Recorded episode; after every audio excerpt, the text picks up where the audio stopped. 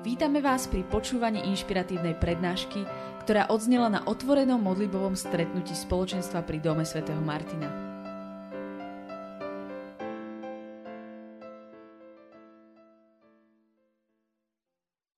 Požehnaný večer, milí priatelia. Ako počúvať Božie slovo cez písmo a prostredníctvom církvy. Božie slovo je to slovo, ktoré tvorí. Nie je to slovo v tom čiste ľudskom zmysle slova, že my vyslovíme nejaký počuteľný súbor hlások, samohlások, spoluhlások a je to slovo. Ale v biblickom zmysle slova je slovo a Božie slovo niečo oveľa širšie a hĺbšie. Prosím teda pána, aby svojim slovom, svojou vôľou naplnil aj moje slova, ktoré teraz budem hovoriť, nech sa stanú vyjadrením jeho vôle. Boh na počiatku stvoril svet a videl, že je to dobré. A vytvoril ho, stvoril ho cez slovo, cez vyjadrenie vôle, s tým, že medzi Božím slovom a Božím skutkom nie je pnutie, nie je to, čo sa za socializmu najmä hovorilo, ale azda aj dnes to platí, že po predprojektovom nadšení, ktoré sa formuluje slovami, nasleduje realizačné vytriezvenie, keby sa tie slova mali premietnúť do konkrétnych skutkov, do konkrétneho konania.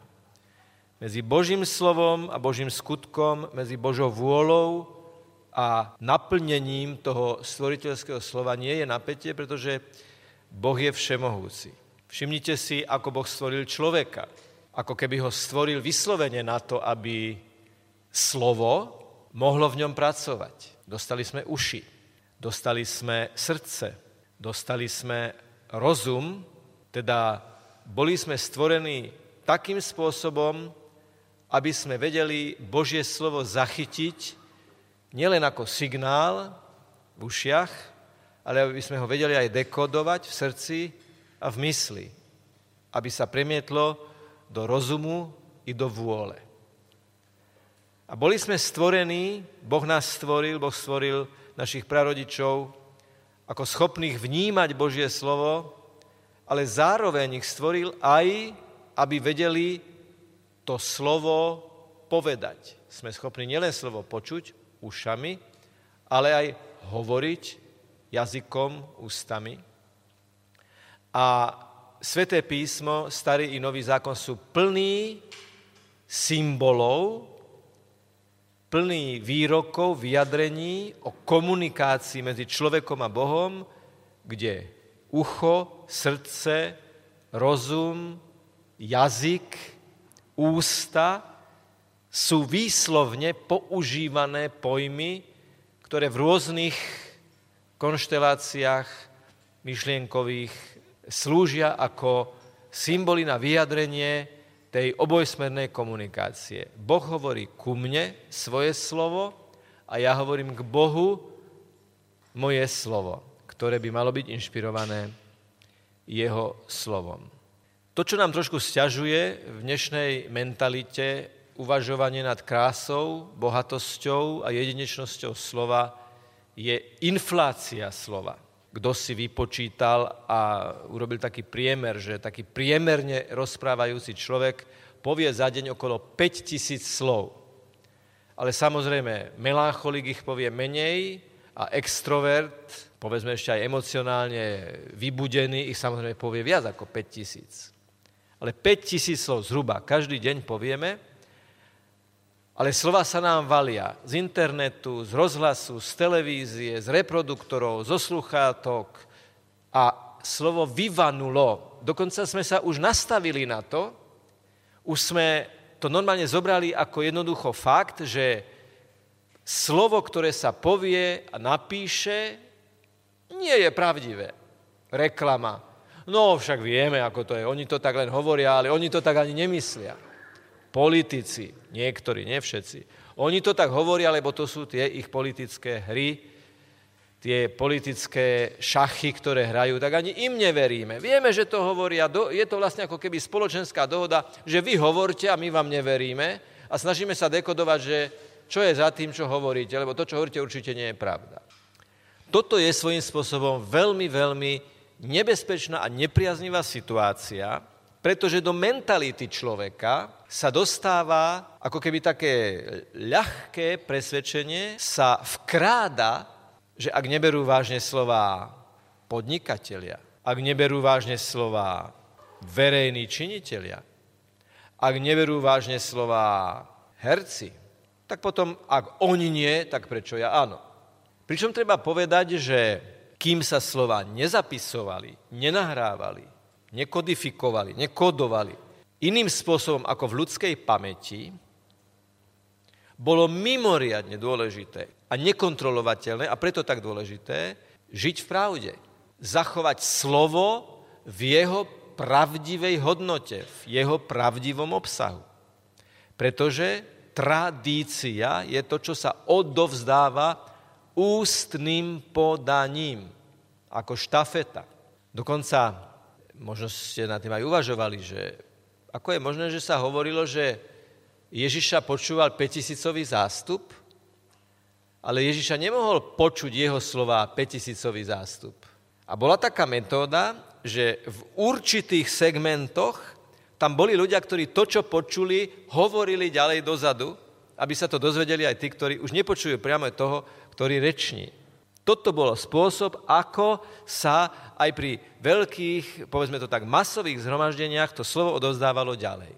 Tam to bolo skôr technické, ale v tom hĺbšom zmysle slova, v tých spoločenských, vnútrospoločenských vzťahoch je veľmi dôležité, aby to, čo počujem, aj obsahovo zachovám ako pravdu ako také, to odovzdávam ďalej.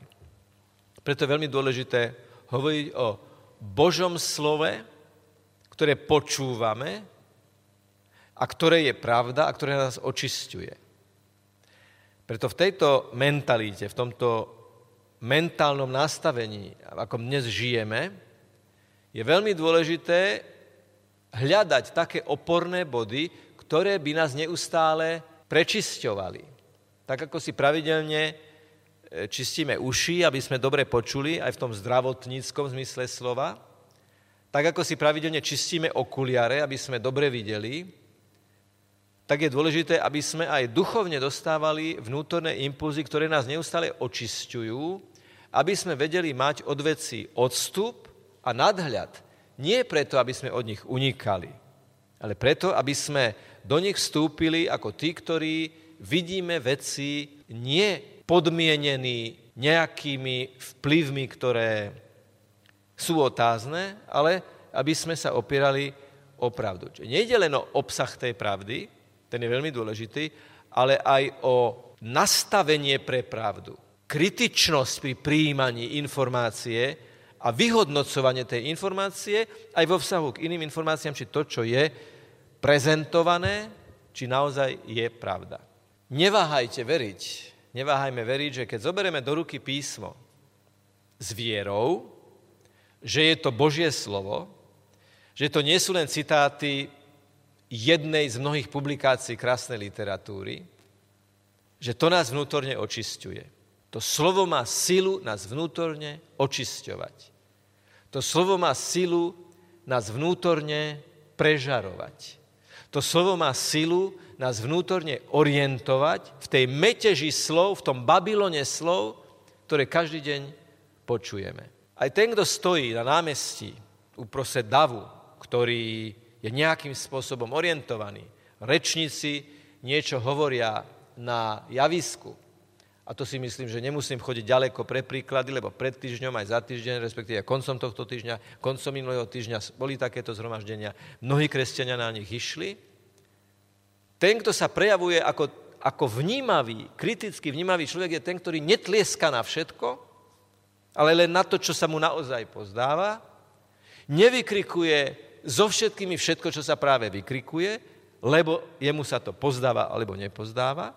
Takže máme v podstate na tapete v týchto dňoch, v tých veľkých zhromaždeniach, istú skúšku správnosti, či sa necháme strhnúť davom, alebo či aj napriek tomu, že to je rozvírené, že je tu istý emocionálny tlak, si zachováme pravdu. Čo je a čo nie je pravda. Tak určitému človeku zatlieskam, pretože hovorí hodnoverne, ale inému človeku nezatlieskam, pretože to podľa môjho názoru môže byť nehodnoverné. Rozumieme si? Nenechať sa strhnúť. Dokonca kresťania by v tejto situácii mali priniesť slovo, ktoré je tužbou po pravde, ktoré je tužbou po vyváženosti medzi emóciou a racionalitou človeka. V človeku aj, je aj racionálny a emocionálny rozmer. Rácio bez emocionality by bolo suchopárne, cynické, ale rovnako Emocionalita bez rácia by bola odbrzdená a manipulovateľná. Len tieto dve dokopy, len tieto dve dimenzie vo, vo vzájomnej rovnováhe vytvárajú to, že človek môže byť obohatením pre ten aj verejný priestor, kde oznievajú slova, slova, slova. A nie je to odťažité povedať, že stále to, čo sa v tichej komórke modlitby, tichej komórke rozímania Božieho slova nadýchneme, príjmeme ako Boží dar pre každý deň, to potom vydychujeme. Dietetológovia povedia, vidím na tebe, čo ješ. Tuky, cukry, dehydratovaný a tak ďalej a tak ďalej. Vidím to na tebe. A toto platí aj v duchovnom zmysle slova. Vidím na tebe, čo čítaš. Dokonca však je tá zletná veta. Povedz mi, čo čítaš a ja ti poviem, kto si. A my by sme mohli povedať, to, ako hovoríš, to, aké slova z teba idú, je aj o tom, aké slova prijímaš.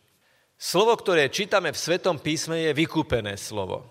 V Novom zákone, to, čo Ježiš hovorí, to, čo Ježiš učí, to, čo ďalej odozdávajú jeho učeníci a apoštoli, je vykúpené slovo. Čo to znamená, že vykúpené slovo? To znie tak čudne, však ako vykúpený človek to vieme, ale ako je to, čo je to, že vykúpené slovo? V podstate je toto zreťazenie tých udalostí. Ježiš zomiera s láskou na kríži sa modli za tých, ktorí ho ukrižovali. A tam je zárodok víťazstva a zmrtvých stania, ktoré sa završuje za tri dni. Potom Ježiš sa vráti k otcovi a keď to tak, tak ľudsky mám prirovnať, ako z dvoch ľudí, ktorí sa objímu s láskou, poboskajú. Tretí na ňo niečo vyžiari z toho stretnutia. Niečo veľmi pozitívne. Niečo veľmi oslovujúce, tak z toho objatia otca, ktorý svojho syna poslal na ťažkú, riskantnú misiu medzi ľudí, aby sa stal človekom, aby učil ľudí, aby žil medzi ľuďmi, aby bol naplno človekom, ale stále Božím svetým synom. A on túto misiu splnil, to objatie otca, ktorý ho posiela a syna, ktorý zvíťazil a vrátil sa s naplnením tejto misie vyžiaril Duch Svetý. Duch Svetý je zosobnená láska Otca a Syna. Tretia božská osoba Svetej Trojici je zosobnená, nekonečná, mystická, ľudsky nevyjadriteľná láska medzi Otcom a Synom. A z vnúknutia tohto Ducha Svetého sú napísané evanelia. Je napísané slovo tomto zmysle slova je to slovo vykúpené. Lebo za tým slovom je Duch Svetý zaslúžený vykupiteľským víťazstvom Ježiša Krista, ktorý prišiel k nám ako náš záchranca. Svetý Augustín v 4. storočí sa obrátil potom, ako počul vnútorné vnúknutie vezmi a čítaj. Toto bolo vnúknutie. Vezmi a čítaj. A on otvoril Sveté písmo a to slovo ho premohlo. To slovo ho premohlo. Poznáte knihu Zrada? Kde dcéra neveriacich židovských rodičov sa dostala medzi mesiánskych židov, uverila v Krista, pretože mesiánskych židia veria, že Ježiš Kristus je skutočne Boží syn, Mesiáš, záchranca, vykupiteľ, spasiteľ. Otec tohto dievčaťa si kúpi Bibliu, aby ju usvedčil, akým hlúpostiam uverila – a vy poznáte, aký je výsledok. Kto vyhral? Písmo, alebo ten, kto si ho kúpil na to, aby cez to písmo dokázal, že je to hlúposť? Nakoniec sa obrátil aj tento otec, lebo keď začal to písmo študovať, aby dokázal svoje cére, aká je to hlúposť, napokon zistil nielen, že to nie je hlúposť, ale to sám prijal. To slovo má silu jednoducho. V tomto zmysle slovo je to vykúpené slovo a tak ho treba čítať. Keď čítame evaneliové príbehy, to nie sú spomienky na romantiku spred 2000 rokov. Prirovnal by som to trošku tak počítačovo, že máte uzavretý PDF súbor a klikáte myšou, klávesami, všetkým, je to uzavretý súbor, do toho sa nedá vstúpiť. Písmo je obsahovo, áno, uzavretý súbor. Ale je otvorený v zmysle, že pozýva, aby som vstúpil do toho deja. Aby som sa našiel v Jánovi, ktorý miluje Ježiša, aby som sa našiel v Petrovi, ktorý zrádza Ježiša, ale potom plače a konvertuje. Aby som sa videl v Judášovi, ktorý zráza Ježiša a nie je v stave lutovať. Aby som sa videl v Ježišovi, ktorý hovorí, že máme byť ako on a že nás chce posvetiť. V každej postave nájdeme určitý rozmer aj našej ľudskej krásy, aj našej ľudskej biedy, ale len keď uznáme tieto dve spolu, sme na ceste veľmi dôležitej ceste uzdravenia. Augustína zmenilo čítanie svätého písma tak, že sa nielen stal biskupom v Hippo, v Severnej Afrike, ale že sa dodnes uznáva ako najcitovanejší mysliteľ, svetec, učiteľ, biskup, ktorý dokázal v krátkých, paradoxných vetách vystihnúť veľmi inteligentným, prenikavo inteligentným spôsobom určité typické konštanty ľudského správania, ľudského myslenia, ľudského vnímania, hriešnosti, svetosti. Čiže Božie slovo, ako ho počúvame v písme. Tak to bola prvá časť dnešnej témy. Čo to znamená v praktickom dôsledku? Čítať Bibliu ako živé slovo pre dnešný deň. Je úplne skvelé si ráno písmo otvoriť a prečítať si z neho niekoľko riadkov. Koľko na takúto otázku neviem odpovedať.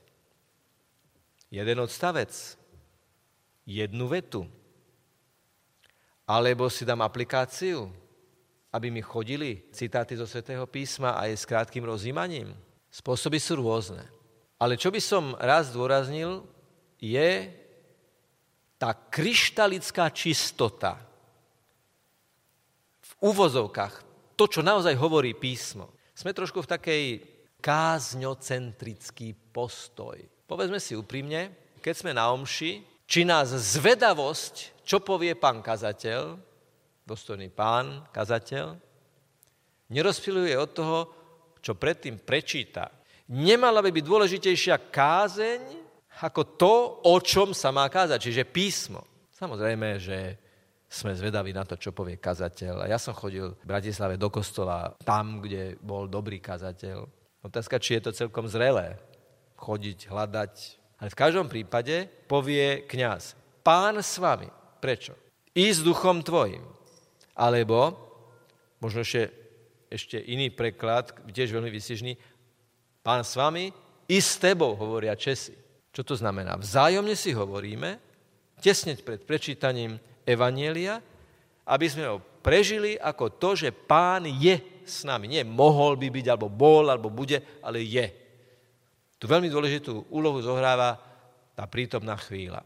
Do tohto môjho vnútorného rozpoloženia, do tejto mojej životnej situácie, do tejto kultúrnej, spoločenskej, politickej, duchovnej situácie ku mne prichádza Božie slovo. Otvorím si a čítam. Je veľmi dobre sa predtým pomodliť.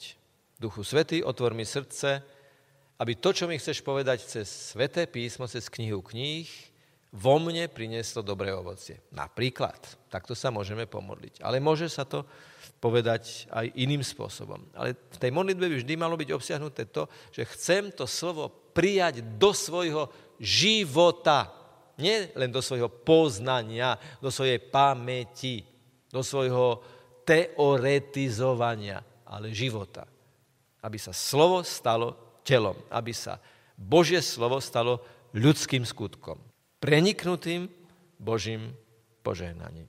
Čiže počúvať Božie slovo cez písmo je veriť, že je to živé slovo do prítomného okamihu a naozaj mi môže niečo povedať. Lebo dobre, no tak keď to číta reholník, tak jemu to niečo povie, keď to číta tá osoba, ktorá je duchovne oveľa ďalej ako ja, tak jej to tiež niečo povie. Všetkým to niečo hovorí.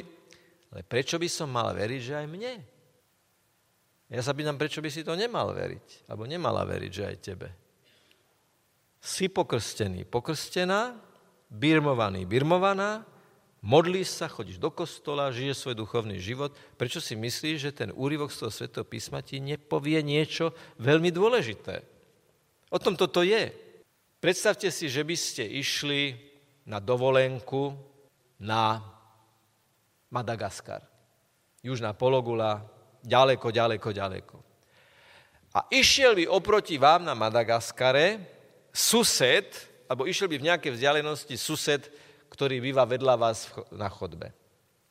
S najväčšou pravdepodobnosťou by ste ho na prvýkrát nespoznali, lebo s ním absolútne nepočítate, že by tam mohol byť.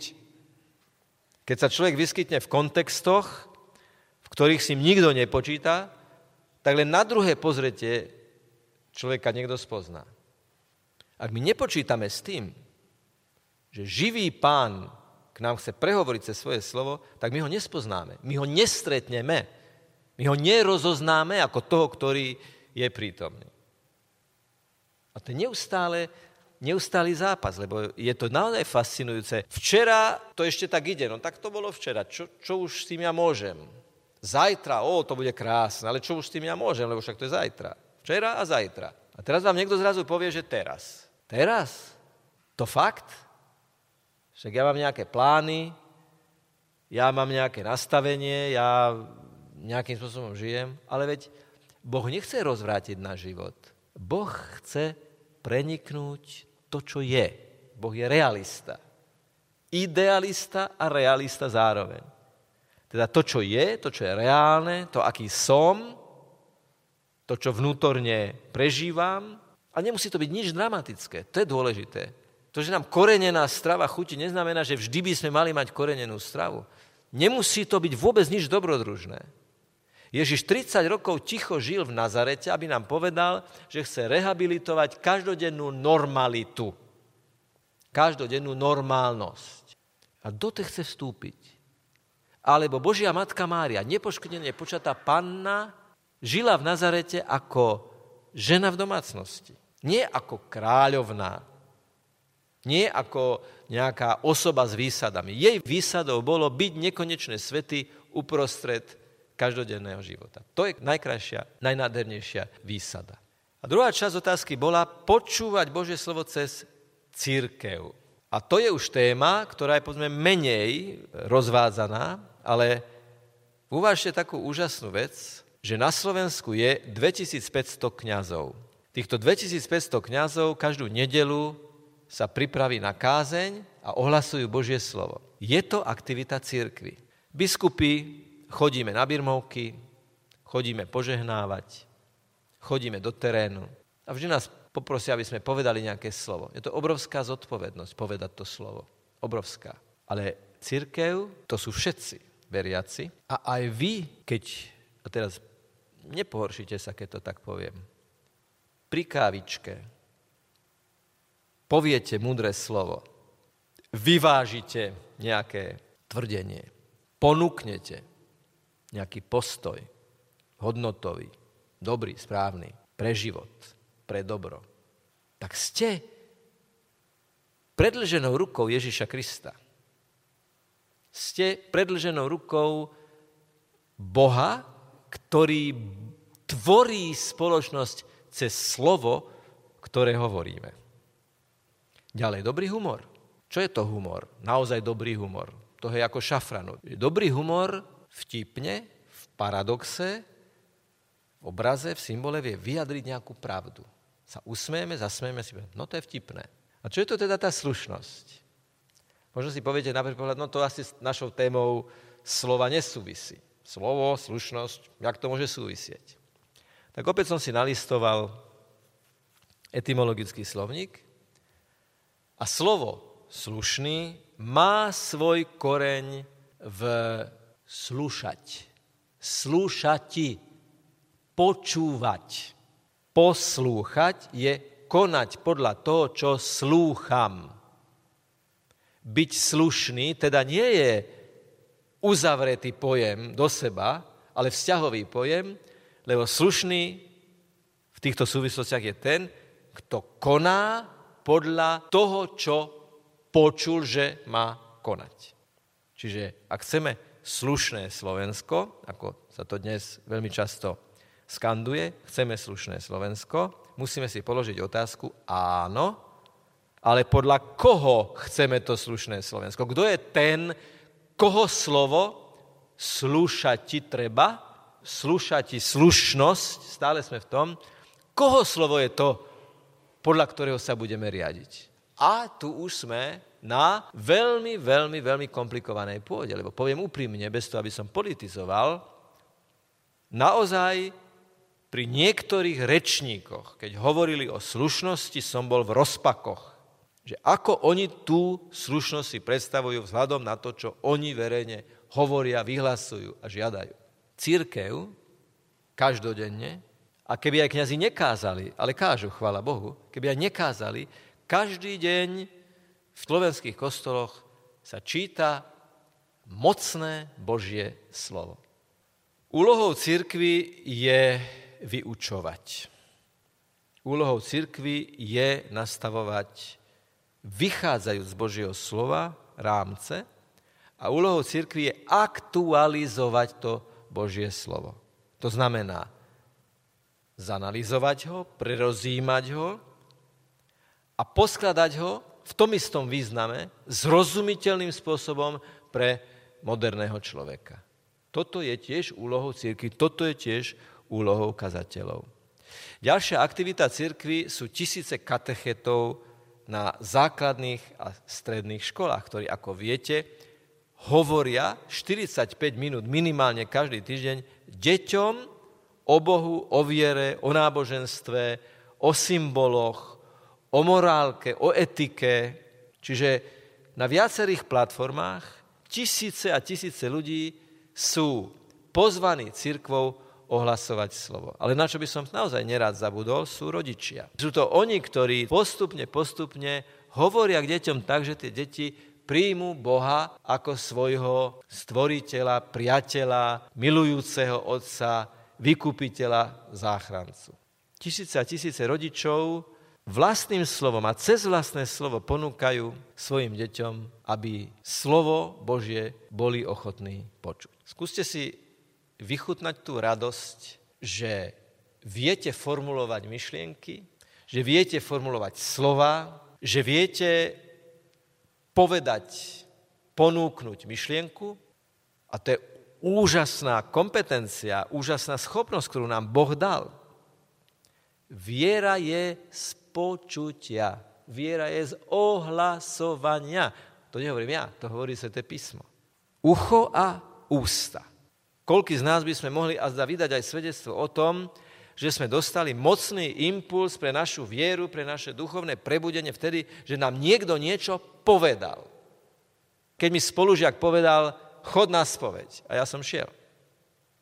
Ucho počulo, čo jeho ústa vyslovili a uživotnilo sa to úžasnou vecou, za ktorú som mu mimoriadne vďačný. Slovo má moc. Naše slovo má moc. Naše slovo vie zdvihnúť niekoho, povzbudiť niekoho.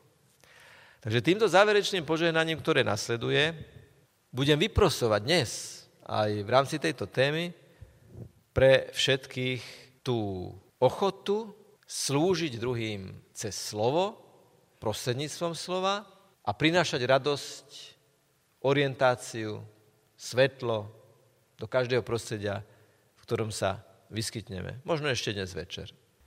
Nech je pán s vami, nech je zvelebené meno pánovo, naša pomoc mene pánovom,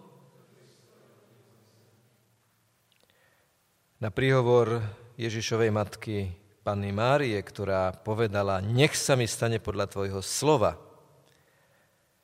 Na príhovor vašich svetých nebeských patrónov, ktorí Božie slovo uskutočnili svojou svetosťou počas svojho pozemského života. Nech vás žehná a aj svojim slovom sprevádza, posvedcuje, posilňuje, inšpiruje Všemohúci Boh, Otec i Syn i Duch Svetý. Zostávajte v pokoji.